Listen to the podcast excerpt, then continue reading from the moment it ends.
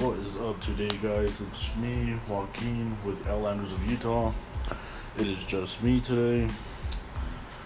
So I know that we were talking about doing like um more episodes. So I'm actually gonna get to that. So whether or not it be myself or Jacob or Quentin, but like I said, I wanted to actually start doing this more productively and more on time. So we said that we would do Mondays and Thursdays. So today,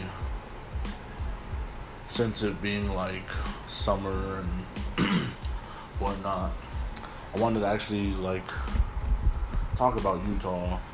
And um, I know I'm sorry, I have to work on my public speaking. I don't really want to be saying um all the time. So as I was saying. I want to talk about Utah, specifically like Utah County. So I wanted to talk more about like um I just said it. I wanted to dive more deep into kind of like unsolved cases and uh, mur- mysteries, murders, paranormal, etc. Kind of like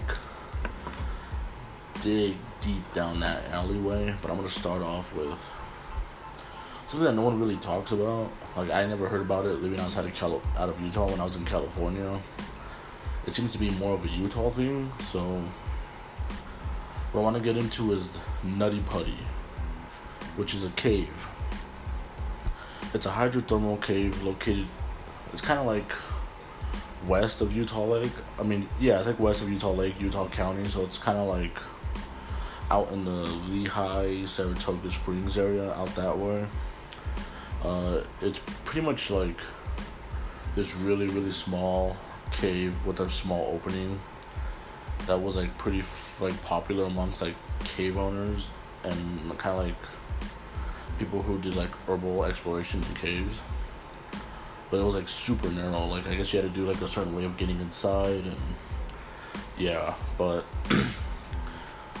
so anyway the cave was founded in 1960 by Dale Green. He was basically, um, yeah, so I guess you basically, sorry guys, I'm kind of like researching along as I'm doing this. I probably shouldn't do this, but bear with me.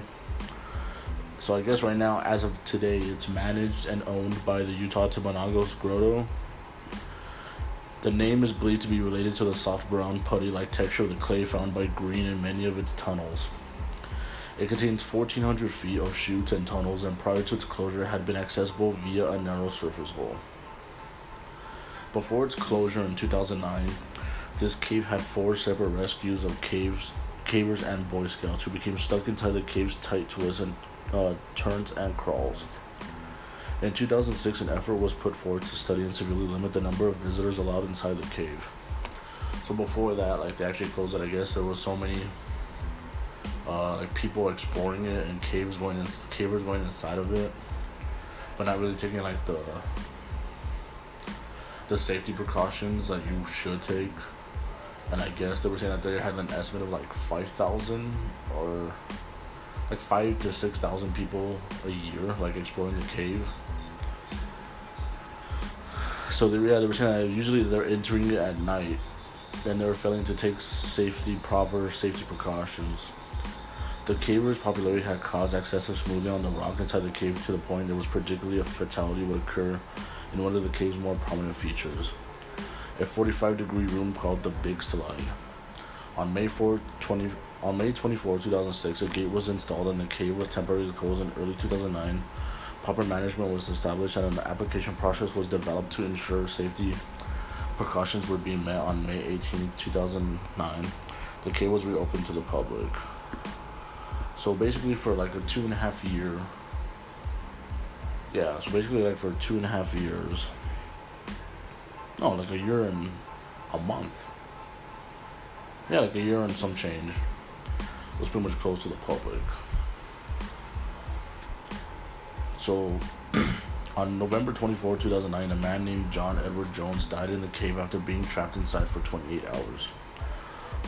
Basically, when he was exploring, his with his brother, Jones mistook a narrow tunnel for the similarly tight birth canal.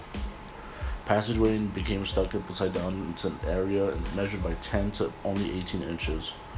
Around 400 feet from the cave's entrance, a large team of rescue workers came to his assistance but were unable to retrieve Jones using a sophisticated rope and pulley system. After a pulley failed mid extraction, Jones ultimately suffered cardiac arrest due to the strain placed upon his body over several hours by his inverted compressed positions. So basically, he was basically 300 or 400 feet from the entrance. But because of how fucking narrow it was and how, of how fucked up of an angle he was in, he couldn't be extracted. And the pulley system that was trying to get him out fucking faulty and failed as well. So that poor guy was basically just there fucking suffering for hours on end and basically just died of cardiac arrest as a result. Uh,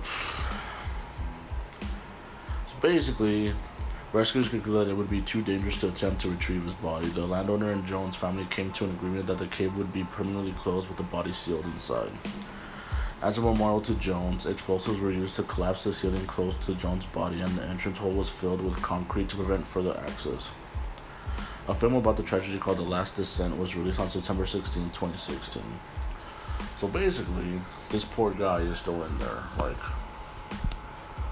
they never retrieved him, and they couldn't retrieve him because of the lack of access that they had to get him and the difficulty of being able to get him. So, furthermore, they pretty much uh, bombed the entranceway where he was at so nobody could access to him. So, the poor guy is still in there. So, RIP to you, Mr. Uh, Jones. I don't know. I don't know. It's a fucked up situation. Like I don't know. I've I know more or less where it's at. I haven't been to it, but I know more or less where it is at.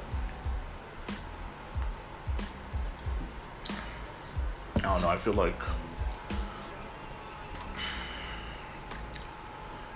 it would be a cool place to go visit. I just kind of like I guess be outside of it, but at the same time, I guess me knowing that there's actually, you know, somebody in there, and he's not at peace, but like he is in there, and he wasn't really able to be laid to rest, I probably wouldn't visit it. I'm usually like, we're usually down for our shit. We're usually willing to like go in and kind of check out all these places, abandoned, exploring, or whatever haunted places, quote unquote, but. I think for like the respect of him and the respect of the family and I don't know. I, I, personally wouldn't feel comfortable going, so I would uh, just kind of pretty much just what I know about it right now, like what I was reading to you guys. So it's kind of that, you know. It's rest in peace, homie. It's fucked up on all on all areas, honestly. Um. So, in other words, I'll jump into another case right now, but so last week the reason why I wasn't able to do a podcast on Thursday was because I was in Arizona, and I probably should have, but I didn't. So I'm sorry about that. I apologize. Uh, it was hotter than fuck. It was like 118 every day. It was nice though, you know. I'm sorry, guys. Like, just bear with me. I know I'm like. I know this kind of feels like forced. Uh. Yeah, I'm not really trying to like make it be forced, you know.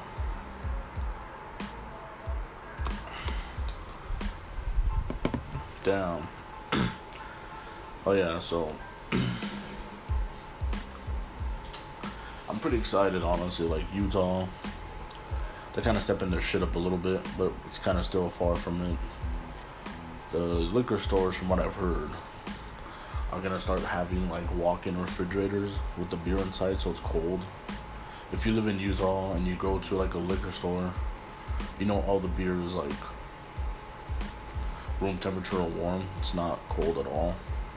So I guess the newest one that's opening up in I think it's Taylorsville.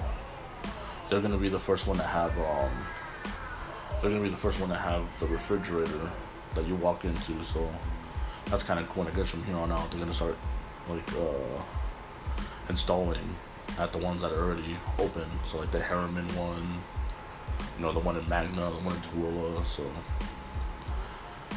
that'll be kind of cool to uh you know get some fucking fresh beer. So I want to say like, hmm, I want to say like two years ago. Was it two years ago? Uh, yeah, two years ago. So two years ago, I remember I was, I just, I was still living in my apartment complex in Midvale. Shout out Florentine Videos. I remember hearing about this case about a missing uh, Utah Uni- uh, University of Utah student that went missing, and she was from Segundo.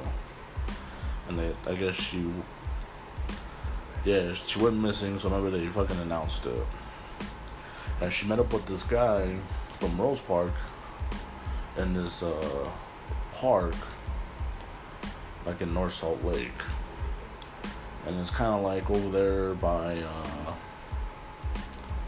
kind of like the red rocks off of i want to say that's 600 west. And it's okay so it's kind of like north temple area off of 900 south. And 600 west i want to say.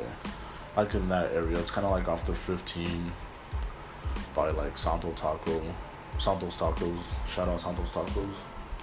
But yeah, so that's where that was at. It was like a park out by the factories by the Beck Road, like a garage on Beck out in that way. So I guess she met up with this dude.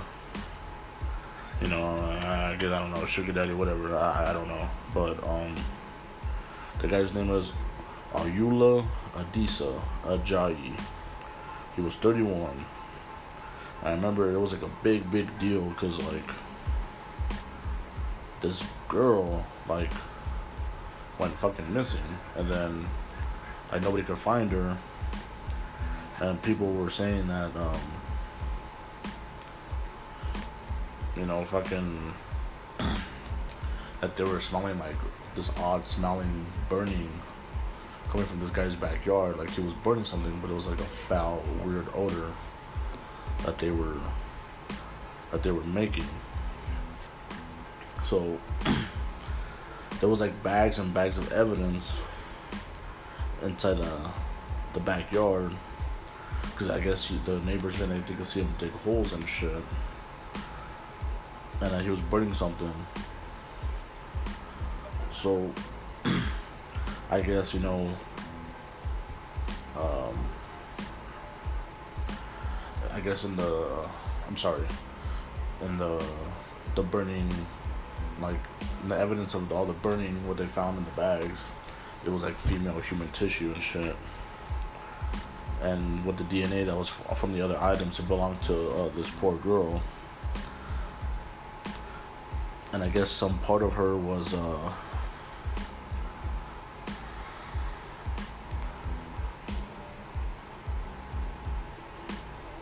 yeah, it's just fucked up. I remember like there was reports. I guess he drove to Logan because I think he used to go to a uh, um, Utah State University out in Logan.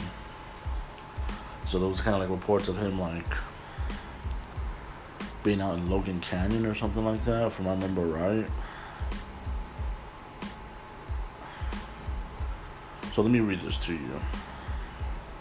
And I don't want to take anything out of context, you know, I just, this is what I just, I'm reading. Says Lueck was last seen early on the morning of June 17th when she flew into Salt Lake City International Airport after attending a family funeral in her hometown of El Segundo, California. Surveillance video at the airport recorded Lueck making her way to a baggage claim and then getting into a Lyft vehicle. The Lyft driver told the police he dropped off Lueck at Hatch Park in North Salt Lake at about 3 in the morning when another person in the car was waiting for her. That was when all communication from Lueck's phone stopped, the chief said. On Friday, Brown said cell phone data collected from both Lueck and Ajayi's phones put them at Hatch Park at the same time that early morning. Investigators confirmed that Lueck and Ajayi had communicated with each other throughout texting on June 16th about 6 p.m. Brown did not know how long the two had been acquainted when they first met or how the two met each other. Cell phone data and social media apps became a huge part in the investigation as well as forensics. Brown praised his detectives on Friday for working nonstop since Lueck was first reported missing on June 20th. As well as the partnerships his department was with the FBI and others in bringing a quick resolution to this case. This was an. Uh, I'm not gonna read all that. Um. So Ajayi denied seeing Lueck on June 17th and claimed he didn't know what she looked like, even though Brown said detectives found he had Lueck's dating profile and pictures of her on his phone. Outside of a few traffic tickets, Ajayi had no criminal history in Utah. He at one time lived in an apartment across the street from Hatch Park, where Lueck was last seen. Ajayi has seen two of roommates were evicted from North Salt Lake apartment in 2016 for failing to pay rent, according to court records. Um, yeah, so this is what I was saying.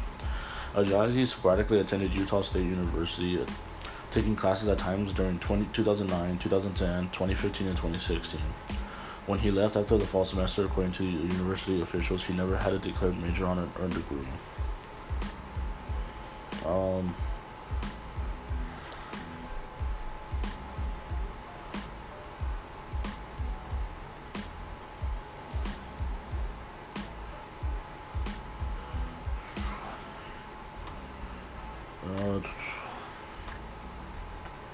sorry guys. Um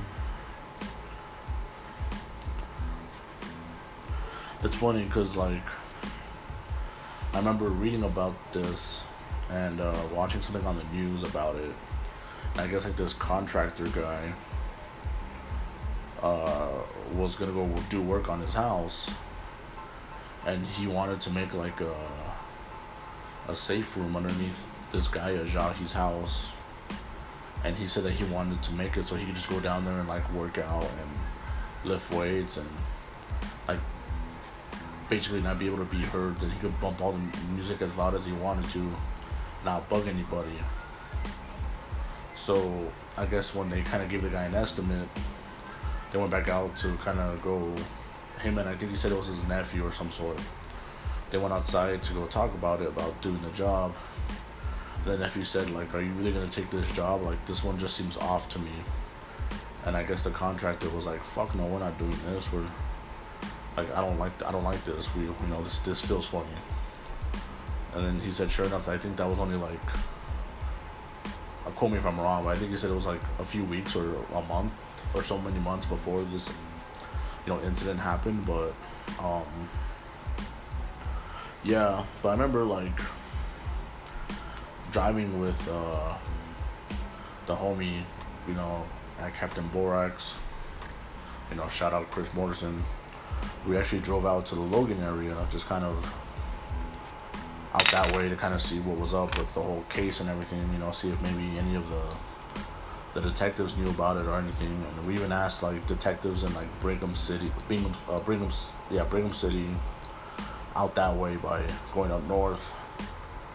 And none of them really knew, you know. They or they just I guess they couldn't really talk about it, which is fine. I understand, you know as well as uh, I remember we were in Brigham City and we were at this gas station and Chris and I mentioned it to the the gas station attendants who were there. They were both, you know, maybe one of them was like, I don't know, maybe early to mid 50s, and the other one's probably like late 30s. And we mentioned it, and they kind of like looked at us like, oh no, shut the fuck up, you know, we're not gonna talk about that here right now. Like, that's a no no, you know. I get it. You know, maybe maybe some people don't want to talk about it and shit, but I get it. You know, it's it was really fresh still. You know, I think it only happened like a week after the fact, so it's some fucked up shit, man. You know, things are changing in Utah, man. Like, it's not bad, but it's just it's getting bigger. So you know, there's with more people moving in, there's gonna be more crime and all this other bullshit.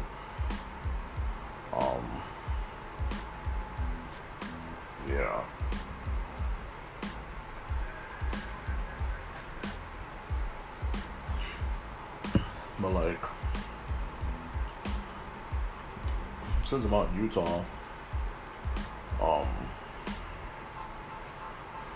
eventually Jacob and I want to go to um, we want to go to Skinwalker Ranch. It's out here in Utah. It's not. It's not too far from us. It's like out like in Uintah County. Um. I'm gonna kind of just go off of what I'm reading right here.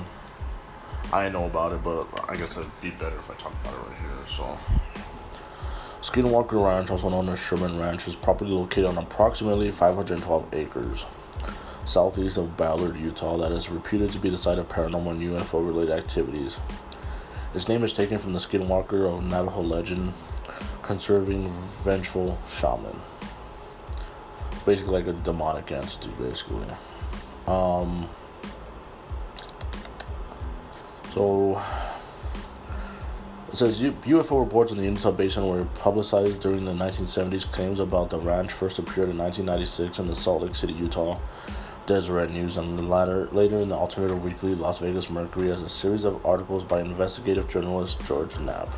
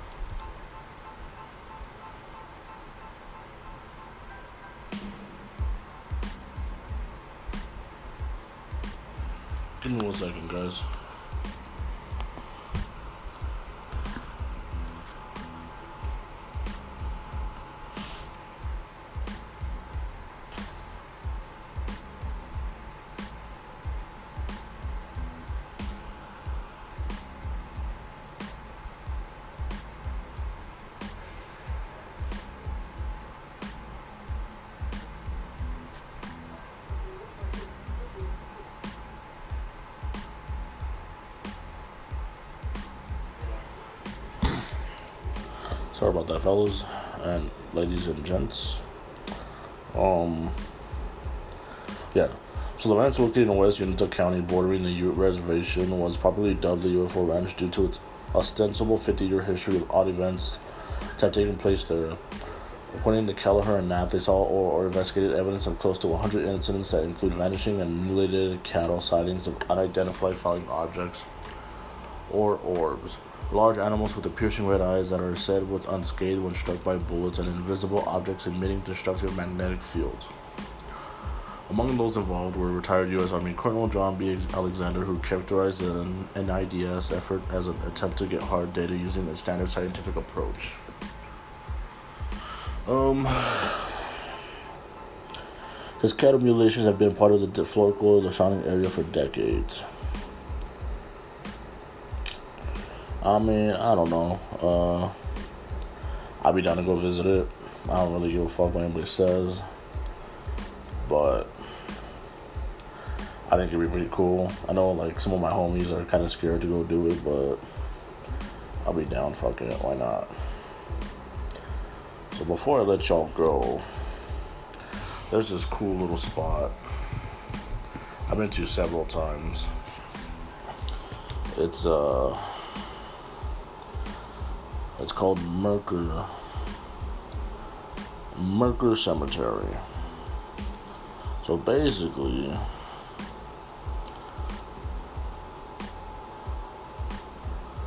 um,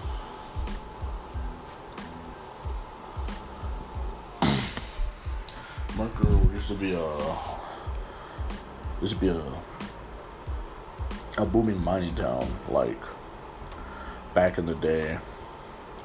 It's kind of like I want to say it's maybe like 25 minutes west of Tooele, Utah. So basically, uh, it was like around like in 1893, and at one point the town was home to well over 5,000 people. However, in 1902, a fire broke out the town and it never recovered. By 1913, the last mine was closed. and kind of all that's left are just memories of like the cemetery. It's pretty cool. You go up and like it's like an eerie feeling, but it doesn't feel like threatening. If that makes any sense. But there used to be uh, there was like a there was like a huge fire in one of the the mines back in the day.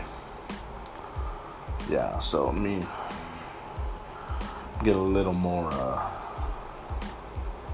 get a little more into this.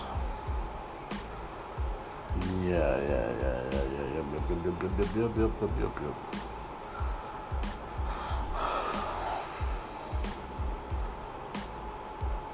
Yeah.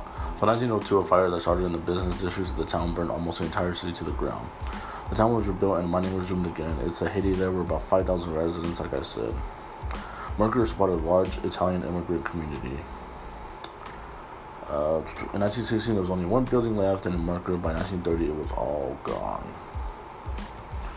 I don't know. So, I don't know. I feel like this episode feels kind of forced. I kind of just did it the top of my head. I don't know. I really don't know what the fuck I'm talking about or what I'm doing. But from here on out, I kind of want to do more of these. Just. I don't know. I kind of just want to take it as it goes, but I know for sure I'll probably do one on Wednesday again with myself before I do Thursday with Jacob. But I um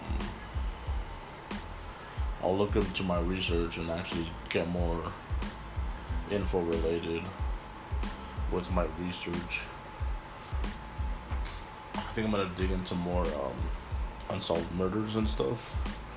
Might even like call Chris and see if he wants to join. So if you don't like this episode, I apologize. I wanted to give you guys something, and I don't want it to feel forced. So I guess that's why I'm gonna.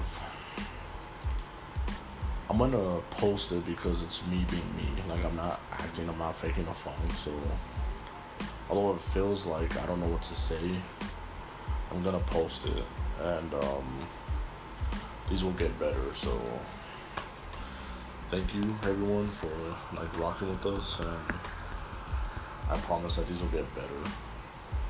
Just kind of bear with me, and then. I'm gonna throw some suggestions to see what we want to talk about and what you guys want to talk about. So, shout out to Santos Tacos, Captain Mor- Borax. Shout out to Utah Satire, Unsheltered Utah, Utah Foodie. Shout out to Salt Lake City Humor. Shout out to Al Pixty and shout out to everyone Utah, Third Strings, DJ Argus.